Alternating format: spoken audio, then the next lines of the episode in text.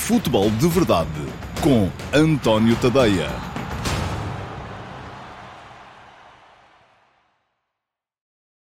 Olá a todos, muito bom dia. Sejam muito bem-vindos à edição número 23 do Futebol de Verdade para a temporada de 2023-2024. Hoje é quarta-feira, dia 6 de uh, setembro de 2023 e uh, hoje teremos uh, uma edição do Futebol de Verdade também um bocadinho mais curta, ou pelo menos não tão preenchida. Isto quer dizer que só há Q&A. Hoje só vou responder às vossas perguntas, o que ao mesmo tempo me permitirá ser um bocadinho mais alargado na resposta a cada uma delas. E porquê? Porque não haverá a seguir jogos para analisar. No entanto, devo uh, lembrar-vos de uma coisa. Ontem, porque foi terça-feira, houve Futebol de Verdade Report. Ontem, uh, todas as terças-feiras, às seis e meia, seis e meia, sete da tarde, uh, os subscritores premium do meu Substack, em tadeia.substack.com, e fica aqui o link para quem ainda não é subscritor poder passar a ser, mas ia dizer que ontem, às seis e meia, os subscritores premium do meu Substack receberam, como recebem todas as terças-feiras,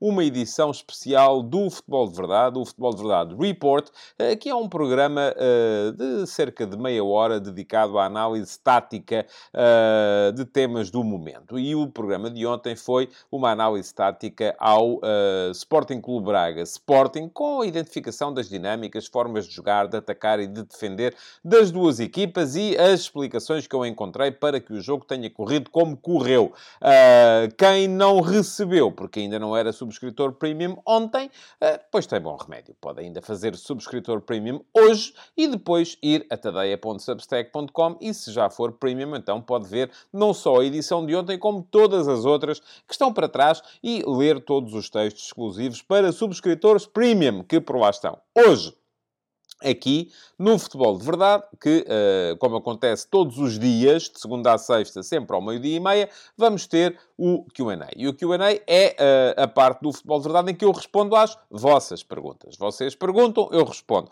Responderei a uma pergunta que tenha ficado na caixa de comentários da edição de ontem do futebol de verdade. Selecionei uma, como faço todos os dias, e responderei ainda a uma pergunta que tenha ficado na uh, chatroom Perguntas do Discord do meu servidor de Discord. E a este, volto a dizer, também só acedem os subscritores premium do meu Substack. Portanto, sem mais demoras, vamos a isso que há duas perguntas para responder. Futebol de Verdade com António Tadeia.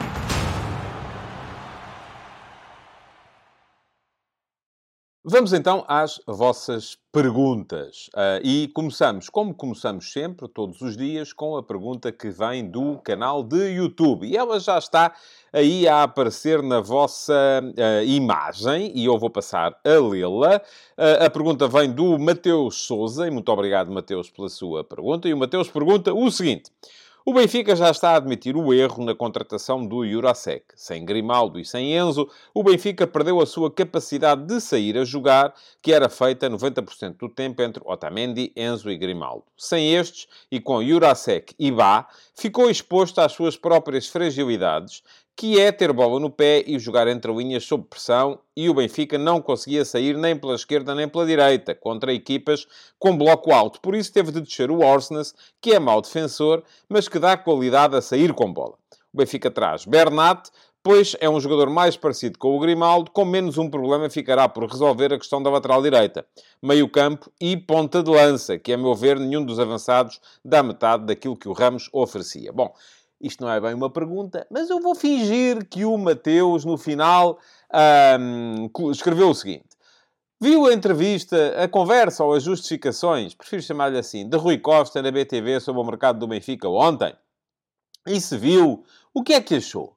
O que é que acha do mercado do Benfica? Pronto, está aqui a pergunta à qual eu vou responder, um, porque, uh, enfim, discordo de algumas... Concordo com algumas coisas que o Mateus uh, escreveu, ali na opinião que ele deixou, discordo de outras, mas, na verdade, queria falar sobre as uh, justificações de mercado dadas ontem por Rui Costa na BTV a propósito do mercado do Benfica. E queria falar delas por um par de razões. Uma das razões é porque eu acho que é um tema importante. Pronto. Ah, e esta é a razão ponderosa, a razão fundamental que me leva a falar do tema aqui. A segunda razão é que uh, nos últimos dias, uh, eu tenho alguma dificuldade em lidar com o monocromatismo que se impõe no pensamento uh, de quem segue o fenómeno futebolístico em Portugal. E nos últimos dias, desde que eu, em defesa daquilo que eu acho que é a verdade, enfim, é a minha verdade, fiz, ou disse na RTP, que, e entretanto tenho defendido essa ideia a todos aqueles que no Twitter me vêm confrontar com ela, que o, uh, o, período de descontos dado no Clube Porto Tarouca está justificado pelos regulamentos. Uh, Gerou-se ali uma onda, por um lado, e, e tem imensos novos seguidores à conta disso, uh, gente que diz, não, não, este é que é o gajo que defende o Porto e tal, e não sei o quê, blá, blá. E uh, gerou-se também depois uma onda de gente que vem do outro lado a dizer: é pá, este gajo é um avançado do Porto, portanto, bora lá, mas é submetê-lo aí a sevícias várias e tal, e não sei quantos. E eu, meus amigos, não sou uma coisa nem a outra. Não lido bem com monocromatismos. Aquilo que disse, disse porque acho que uh, é justo. Porque achei que era essa a verdade, ou era a minha verdade. Da mesma maneira que, agora, se vos vou dizer que acho que o Rui Costa esteve bem ontem nas justificações que deu a propósito do mercado do Benfica, não é nem para satisfazer ou uh, agradar àqueles que têm vindo a dizer que eu, afinal de contas, uh, me reúno com o Pinto da Costa e com o Sérgio Conceição todas, todas as tardes para saber o que é que tenho para dizer a seguir, nem para contrariar aqueles que dizem que, afinal de contas, eu sou um gajo que está aqui a lutar contra o centralismo e contra o pensamento antiportista e tal. Ouçam, eu já vos disse várias vezes que lido mal, e já disse hoje, volto a dizer aqui outra vez, lido muito mal com o monocromatismo de pensamento. Uh, lido muito mal com as narrativas que são criadas pelos três clubes, todos, pelos três. Benfica, Porto, Sporting. Em que está toda, quando uh, uh, está toda a gente contra nós, os jornalistas estão contra nós, estão a favor daquilo, os árbitros estão contra nós, estão a favor daquilo. Ouçam, esqueçam lá isso. Se é disso que estão à procura, canal ao lado se fazem favor. Daqui não levam nada. Eu aqui digo sempre aquilo que penso. Já tenho idade suficiente, tenho 53 anos, anos de carreira suficientes, e deixem-me cá fazer contas, sim, já fiz 35 anos de carreira, ou vou, uh, ou vou fazer este ano, não vou fazer este ano em outubro, uh, é já para o mês que vem, 35 anos de carreira, uh, para deixar de me preocupar com essas coisas. Uh, a, o meu compromisso convosco é muito simples. É o de vos dizer sempre aquilo que penso. Independentemente de agradar mais a estes ou menos àqueles, ou mais àqueles e menos a estes. E aqueles de vós que estão à procura de quem vos diga aquilo que pensa, sem estar preocupado uh, com audiências, Pois muito bem, encontram aqui um porto de abrigo. Aqueles de vós que estão à procura de quem pense sempre da mesma maneira como pensam as agendas e as narrativas que são difundidas pelos vossos clubes, muito bem, volto a dizer, canal ao lado se fazem favor, porque daqui não levam nada. Portanto, vamos àquilo que é importante. E a razão pela qual eu achei que devia falar aqui da intervenção uh, do Rui Costa ontem uh, na BTV uh, é porque acho que é um tema importante, é um tema uh, uh, que marca a atualidade. Gosto, enfim, gostava mais, e já disse isto várias vezes também, que o Rui Costa se tivesse sujeitado à ideia de dar uma entrevista a um canal com jornalistas independentes que não dependessem também do Benfica, como é o caso na BTV. Por isso eu tento sempre não lhe chamar entrevista. É uma intervenção. Pronto, eles ali estão, conversam uns com os outros. É uma intervenção do Rui Costa na BTV. Não é bem uma entrevista, porque uma entrevista pressupõe um contraditório que eu percebo que na, na, na BTV nem sempre possa ser feito, uh, com, como não pode ser feita no Porto Canal, se lá estiver uh, o, o, Pinto da Costa, como não pode ser feita na Sporting TV, se lá estiver o Frederico Varandas. Portanto, percebo isso perfeitamente. Portanto, foi uma intervenção. Mas acho que, apesar de tudo, um, o Rui Costa falou uh, dos temas e justificou mais ou menos bem quase todos, e acho que é importante falar aqui sobre eles, até porque eu hoje nas conversas de bancada, e deixo-vos aqui um link para poderem ler as conversas de bancada de hoje. Comecei por aí, mas depois aquilo, o, o, o momento levou-me por outros caminhos e acabei por não falar detalhadamente daquilo que foi o mercado do Benfica. Vamos a isso então. Portanto, eu acho que uh, o, o, o Rui Costa começou por identificar bem os três pilares em cima dos quais tem que assentar o mercado de um clube grande em Portugal. Isto não é só para o Benfica, é para o Benfica, é para o Foco Porto, é para o Sporting, começa a ser também um bocadinho para o Sporting Clube Braga, porque o Braga está a tentar chegar lá acima ao pé dos outros também. Enfim, acaba por ser um bocado para todos, não é? Só que em dimensões diferentes. Quando falamos dos grandes, falamos de dimensões de grandeza uh, e de valores uh, que não, não, não, não são os mesmos que se colocam quando se colocam, uh, quando falamos de outros clubes. Mas são, e esses três pilares são a criação de mais-valias financeiras. Uh, e o Benfica precisa de ganhar dinheiro com o mercado todos os anos. Porque se não ganhar dinheiro com o, Benfica, o Porto, o Sporting, toda a gente, o futebol em Portugal continua a ser uma atividade deficitária, é uma atividade que por si só não se paga e, portanto, para se pagar, para sobreviver, para subsistir, precisa de mais-valias financeiras no mercado. Esse é o, é o cluster de mercado em que estão os clubes portugueses e, portanto, estão à espera de outra coisa. Uh, esqueçam, não vai acontecer. É isso que temos, é isso que vamos ter que continuar a ter. Uh, porquê? Porque os clubes portugueses precisam de ir ao mercado todos os anos buscar aquele bocadinho uh, que uh, a sua atividade regular, normal, não, não paga. Às vezes até há um ou outro que conseguem apresentar lucro antes de transferências. mas é numa, num relatório de contas, e vamos ter em breve aí os relatórios e contas a sair, é num relatório de contas episódico, depois no ano seguinte isso já não acontece, e se formos ver a coisa há 10 anos, então é que não acontece, de certeza absoluta. Pronto, primeiro pilar, mais-valias uh, no mercado de transferências. Segundo pilar, contenção salarial. Uh, foi um tema abordado pelo presidente do Benfica ontem e o, o, Rui Costa garantiu que o futebol do Benfica não custa hoje nem mais um euro do que custava há um ano. Uh, isto depois de ter havido uma, uma uh, redução de custos há dois anos, quando o Benfica tinha de facto um plantel muito mais uh, caro, uh, e uh, que a aposta que foi feita, e isto é discutível, mas é, é, aliás, é interessante de discutir. A aposta que foi feita foi a de concentrar uma percentagem maior de um bolo, que é todo o dinheiro que há para custos com pessoal, no plantel principal. Dessa forma, reduzindo aquilo que é gasto na formação, na equipa B, nos jogadores que estão emprestados e por aí afora. Isto pode ser visto como uh, uma estratégia uh, inteligente. Porquê? Porque coloca, é como nós termos aqui, uh, em que é que nós vamos gastar o orçamento deste mês? Vamos abastecer a arca frigorífica para termos comida para daqui a seis meses? ou vamos pura e simplesmente uh, uh, gastar naquilo que vamos comer este mês e depois para o mês que vem, com a receita do mês que vem, uh, e aqui nos clubes não se fala de meses, fala-se de anos, é diferente, mas pronto. e para o mês que vem, com a receita do mês que vem, vamos então pensar na comida do mês que vem. Portanto, e neste momento o Benfica está a centrar mais ovos, ou pôr mais ovos no cesto imediato, no cesto que lhe pode dar a ganhar agora, porque também me parece que há a, a, a consciência consciencialização de que este é um ano fundamental. É um ano em que é, não só aumenta a receita da Liga dos Campeões para o ano que vem, em 2024, 2025, vem mais dinheiro da Liga dos Campeões, como além de aumentar a receita da Liga dos Campeões, se reduzem o número de entradas uh, que os clubes portugueses vão ter. Só vai entrar um direto e mais um uh, por, uh, no, com acesso às pré-eliminatórias. É isso também que está a levar ao, ao acirrar da guerra cada vez mais forte entre os clubes e aos tais, às tais narrativas monocromáticas uh, que vos impingem em permanência e que depois uh, muitos de vocês uh, aderem a, a, àquilo que diz este comentador ou àquilo que diz aquele jornalista porque está de acordo com a narrativa do vosso clube. Volto a dizer-vos, é uma maneira errada de ver a coisa. Porquê? Porque não vos leva a bons caminhos. Leva-vos só a serem manipuláveis pelos vossos clubes, que é isso que eles querem. Precisam de gente para o exército. E, portanto, agora, se vocês quiserem ir assim, quem sou eu para vos dizer o contrário?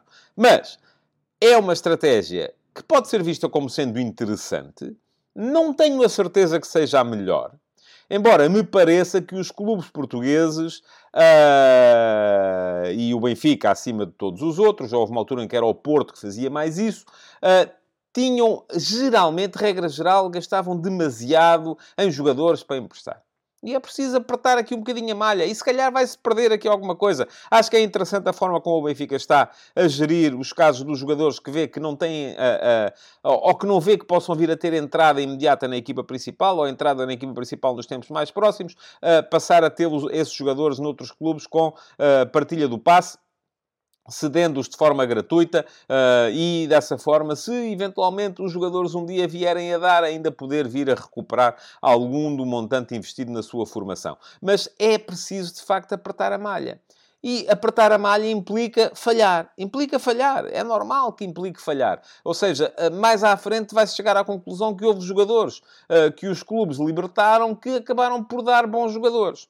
E podiam ter... Mas isso é os sabichões que acertam sempre o Totobola à segunda-feira. Uh, e quem está a gerir tem que acertar é à sexta, é antes dos jogos. E antes dos jogos é normal que haja falhas. Por fim, terceiro pilar, já vos falei de dois. Primeiro pilar, mais-valias no mercado de transferências financeiras. Segundo pilar, contenção salarial. E apesar de ter este ano um, jogadores mais caros, uh, como o Di Maria, como o Gonçalo Guedes, uh, que já estava na época passada, mas, enfim, se manteve por empréstimo, uh, o Rui Costa garantiu que o Benfica não está a gastar esta época nem mais um euro do que gastava na época passada e que isso foi conseguido à custa da redução dos, da, da, das, das gordurinhas, vamos chamar-lhe assim, que eram os jogadores emprestados, os jogadores da equipa B, os jogadores dos, da formação, os jogadores... portanto, tudo isso aí foi feito um corte. Terceiro pilar, fortalecimento desportivo. E é muito para aí que o Mateus leva a, a, a, conversa, para este terceiro pilar. O Benfica, afinal de contas, está mais forte ou está mais fraco? Curiosamente, no meu Instagram, e eu não tenho falado aqui muito do meu Instagram ultimamente, hum, Fiz hoje essa pergunta, uh, porque faço todos os dias, quando faço lá a partilha de, de, do texto das conversas de bancada, deixo sempre uma sondagem nas minhas stories Instagram. E se ainda não me seguem no Instagram, deem lá um salto, uh, porque vale a pena seguirem. Há sempre perguntas para vocês poderem responder, para não ser só eu a responder a perguntas. E hoje, nas minhas stories, perguntei-vos, e qualquer um de vocês pode votar, se depois deste mercado o Benfica ficou mais forte, na mesma ou mais fraco. Neste momento, 56% dos votantes dizem que o Benfica Benfica ficou mais forte. 25% dizem que ficou mais fraco, 19% dizem que ficou na mesma. Bom, eu acho que ainda é cedo para uh, termos a certeza. Acho que há, uh, enfim, e o Rui Costa também identificou bem isso na, na, na, na intervenção que teve ontem na, na BTV. Há aqui uma, uma, uh, um, um exacerbar de ânimos que não é positivo, não é lógico, não é normal. Houve uma altura em que, uh, e eu até fui muito criticado, pois há sempre aqueles que vêm, quando eu vim aqui dizer, é pá, calma aí, há aí muita euforia no Benfica, mas calma aí, o Benfica perdeu o Grimaldo, o Benfica perdeu o Enzo Fernandes relativamente a, a janeiro, o Benfica perdeu o Gonçalo Ramos, portanto, a, da equipa que Uh, tão boa figura fez na primeira metade da época passada e a segunda metade já foi muito em linha com os outros concorrentes ao título. O Benfica foi campeão porque fez um arranque de campeonato absolutamente impressionante. Uh, dessa equipa que fez esse arranque de campeonato, já não estava, e perdeu o Vlaco Dimos também, agora, mais tarde, mas na altura ainda não tinha perdido, já não estavam Grimaldo, Enzo Fernandes e Gonçalo Ramos. Atenção, é muita gente. É muita gente. Uh, e, portanto, essa ideia de que o Benfica está muito mais forte porque veio o Di Maria, vamos lá com calma, não é? É preciso ter calma. Depois, também, quando saiu, o, isso confirmou mesmo a saída do Gonçalo Ramos, veio a ideia contrária, que afinal não vai ser possível, o Benfica não... E perderam no Bessa, o Benfica não vai ganhar a ninguém, não vamos... Uh, uh, tá, vamos com calma também, mais uma vez. Eu acho que o Benfica tem condições para fazer uma equipa muito interessante. Se calhar não tão forte como a equipa da primeira metade da época passada mas definitivamente mais forte do que aquela que acabou a época. Porque acho que Coxu é um acrescento uh, relevante. Enfim, não será ainda o Enzo Fernandes do início da época passada, que esse apareceu aí já pronto, a entrar no 11 e tal, mas é um acrescente muito interessante. É um jogador que dá muito à equipa. Uh, porque Di Maria dá soluções, embora um, aqui não sejam sempre contas de somar. Também tem que haver contas de subtrair. Para Di Maria entrar na equipa é preciso que saia Neres. Um, é muito difícil conseguir meter os dois jogadores na equipa ao mesmo tempo. Di Maria, Neres, Rafa. Enfim, é preciso ali um jogador naquela linha de apoio à ponta de lança que seja uh, capaz de, uh, de, pensar o jogo, de uh, meter um bocadinho de pausa no jogo também, e por isso João Mário é importante, por isso Arsenal vai jogar ali também algumas vezes, e isso é, do meu ponto de vista, importante de, de ter em conta também. Grimaldo não estava substituído. Agora vamos ver se com Bernat. Eu acho que Bernat não é um jogador do nível uh, imediato ou, do, ou, que possa dar ao Benfica o rendimento imediato que dava Grimaldo. Mas pode ser um acrescente, do meu ponto de vista, relativamente a Jurasek, que acho que o Benfica pagou demais por Jurasek. Jurasek não vejo uh, que possa justificar os 14 milhões de euros. Enfim, posso estar enganado. E, e estou aqui a tentar uh, também jogar no Totobola à sexta-feira. Se calhar ele daqui por um ano é vendido por 50 milhões e eu tenho que engolir estas palavras. Mas acho difícil, muito francamente até porque, olhando para aquilo que é a equipa, Embora uh, me pareça que Schmidt gosta mais de laterais do perfil de Jurasek e de Bá, do que de laterais do perfil de Grimaldo, ele próprio também não há de ser uh, uh, tão resistente às novas ideias, a ponto de dizer, não, não, tenho aqui o Bernat, mas não quero, quero é apostar aqui no Jurasek, porque é um tipo de passada larga, que ocupa todo o corredor, chega à frente, físico e tal. Bernat é um jogador diferente. Uh, mas no ano passado foi com um jogador diferente que o Benfica se impôs. portanto, agora falando de caso a caso, uh, temos que olhar para, uh, para o mercado do Benfica numa lógica, ainda faltava dizer isto, numa lógica em que Schmidt tem uma palavra a dizer, muito importante, o scouting também, e o Rui Costa disse isso, e acho que foi bom explicar isso. Há uma palavra muito importante por parte de Roger Schmidt, há uma palavra muito importante por parte do scouting, e só se avança para uma contratação quando uh, os dois uh, acabam por estar de acordo. Uh, e, enfim, não quer dizer que a contratação acabe por ser certa na mesma. Vai na mesma vão na mesma acontecer falhas. Uh, mas uh, é uma boa... Eu acho que é um bom princípio. É uma boa maneira de funcionar.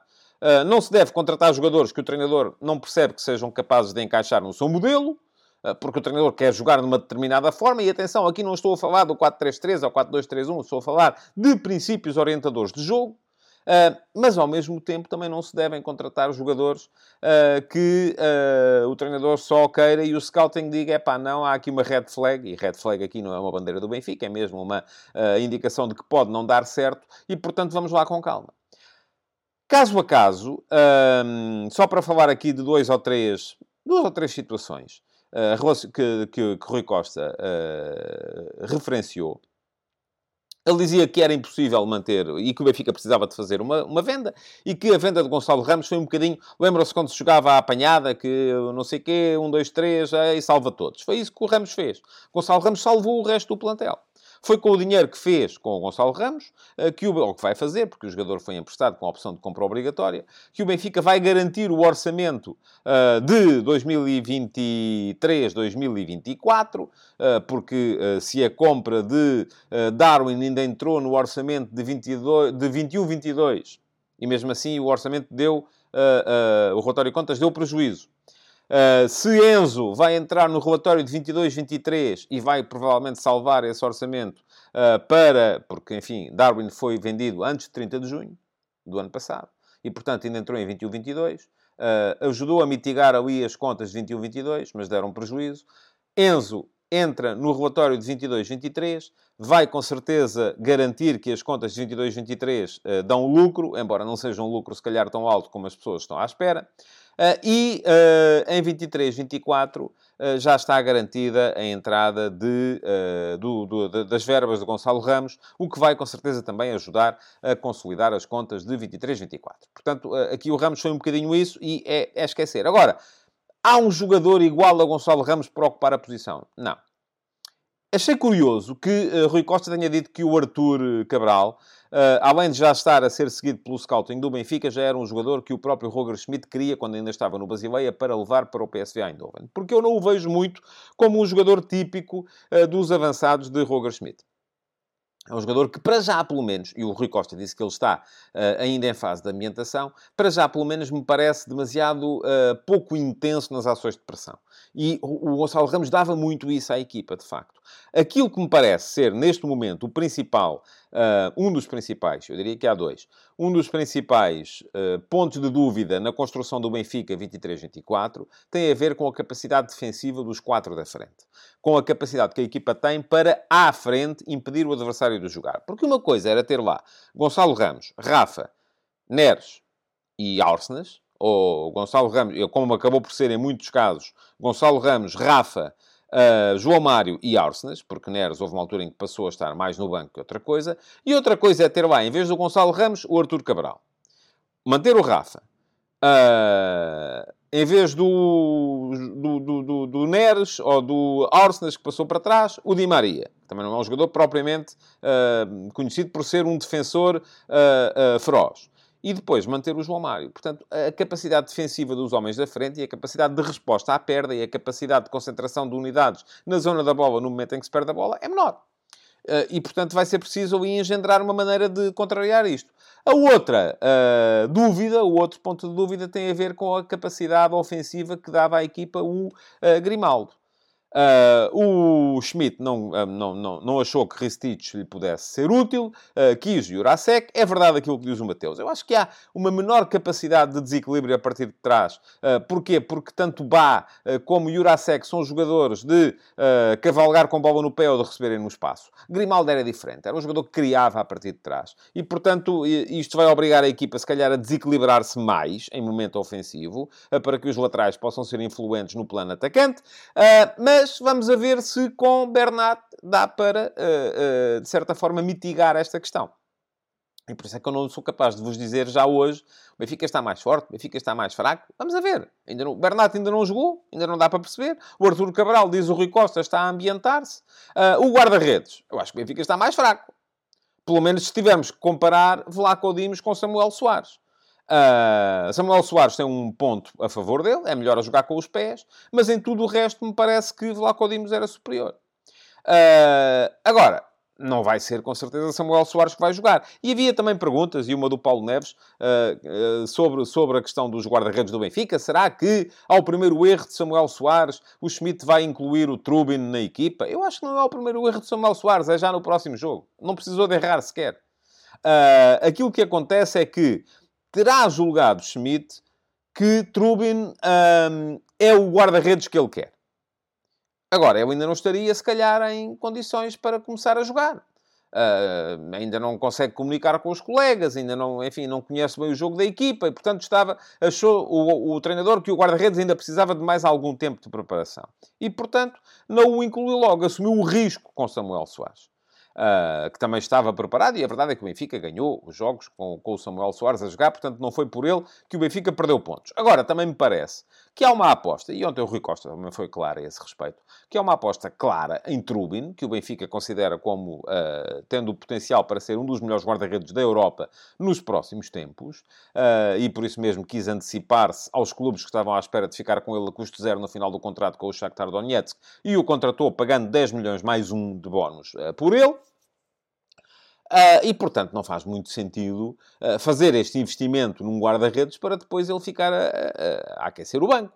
Uh, aquilo que me parece é que assim que possa, Schmidt vai chamar o guarda-redes ucraniano à titularidade e acredito que possa ser já agora a seguir à pausa para as, para as seleções. Uma última nota, porque é um jogador no qual eu apostava e me parecia que, enfim, não vou sequer aqui mencionar muito a questão de Maria, Uh, quando o Rui Costa diz que Di Maria veio para o Benfica uh, e que nem quis saber quanto é que vinha ganhar, enfim, está a pescar claramente o olho à massa adepta, quer criar aqui um sentimento de empatia. Não vou dizer que é mentira, obviamente, se o Rui Costa o disse com aquelas letras todas é porque com certeza é verdade, uh, mas enfim, isso é das tais coisas que só me parece interessante mesmo naquela lógica de bater no peito e dizer vamos a isso, vamos a eles e tal. Não é esse o meu. O meu acho que Di Maria pode ter um contributo importante importante para a equipa, pela experiência, pela, pelo conhecimento que tem do jogo, pela capacidade técnica que ainda tem, um, pela intimidação que a sua própria presença em campo pode provocar em adversários. Está ali um dos grandes jogadores da seleção argentina dos últimos anos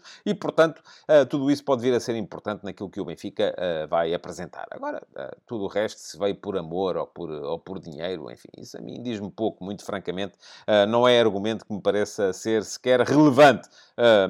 mas queria ainda mencionar aqui a questão Schialdero, porque foi das coisas que, muito francamente, sou honesto, não me convenceu no mercado do Benfica. Foi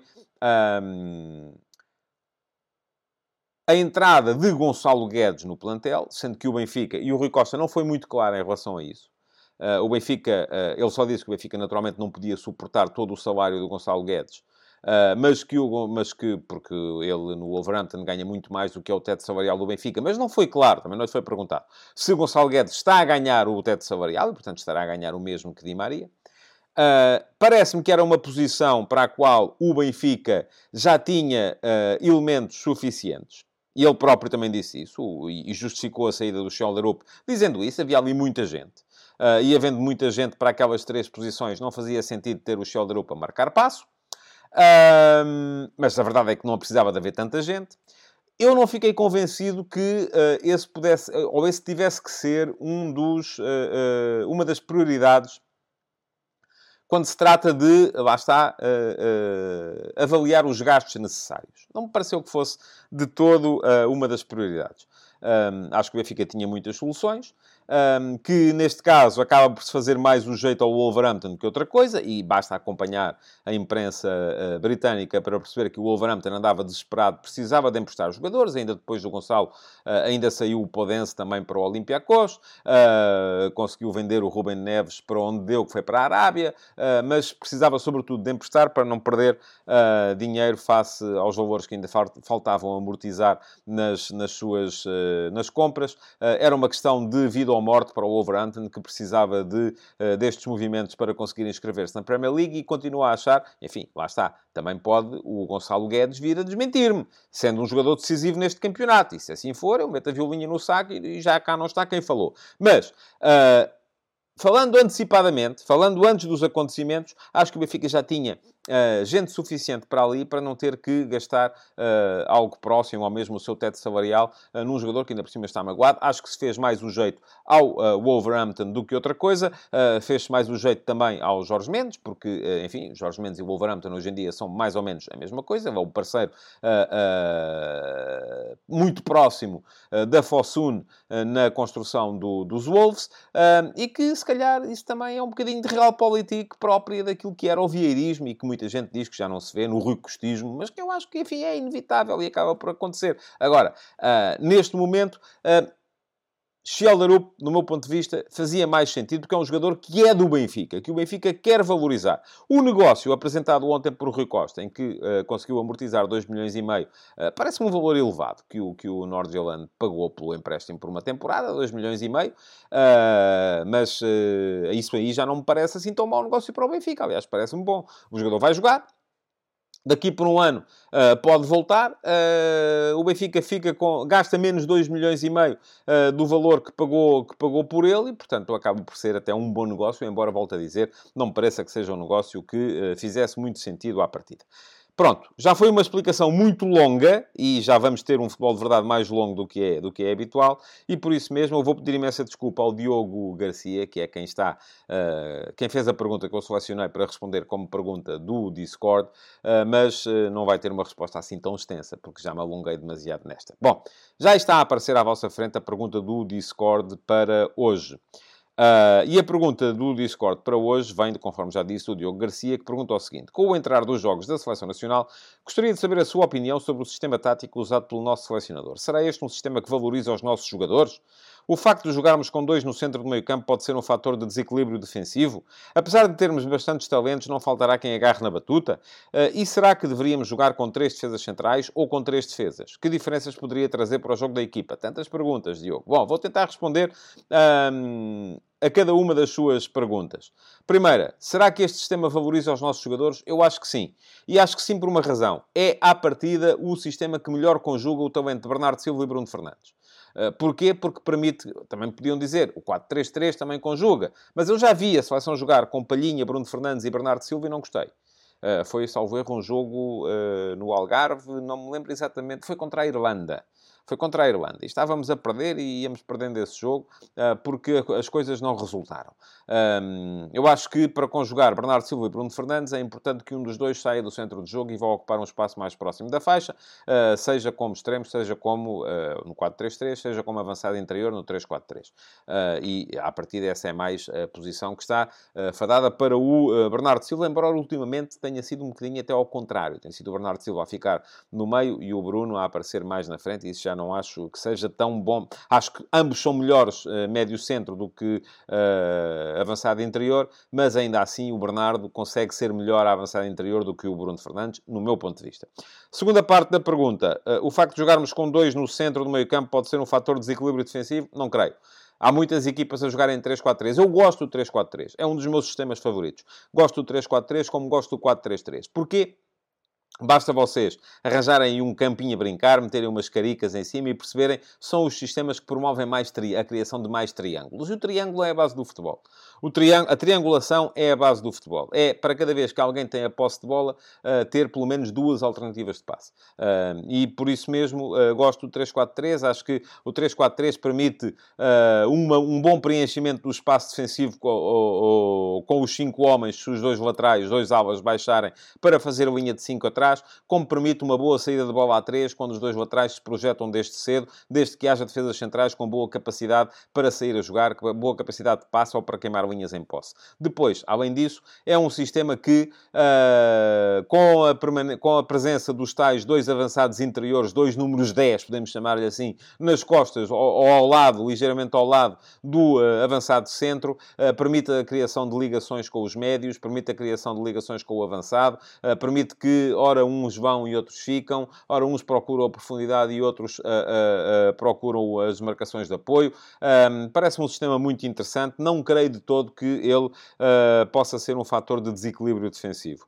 Uh, e depois pergunta ainda o Diogo, apesar de termos bastantes talentos, não faltará quem agarre na batuta? Não creio também. Uh, embora isso dependa muito daquilo, do perfil do jogador que é escolhido como 6.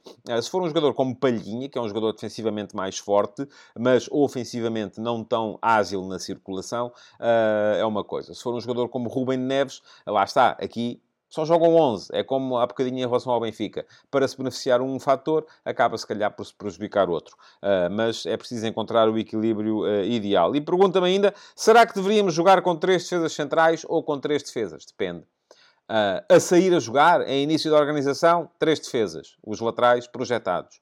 A defender, três defesas centrais e os laterais a fecharem o espaço exterior.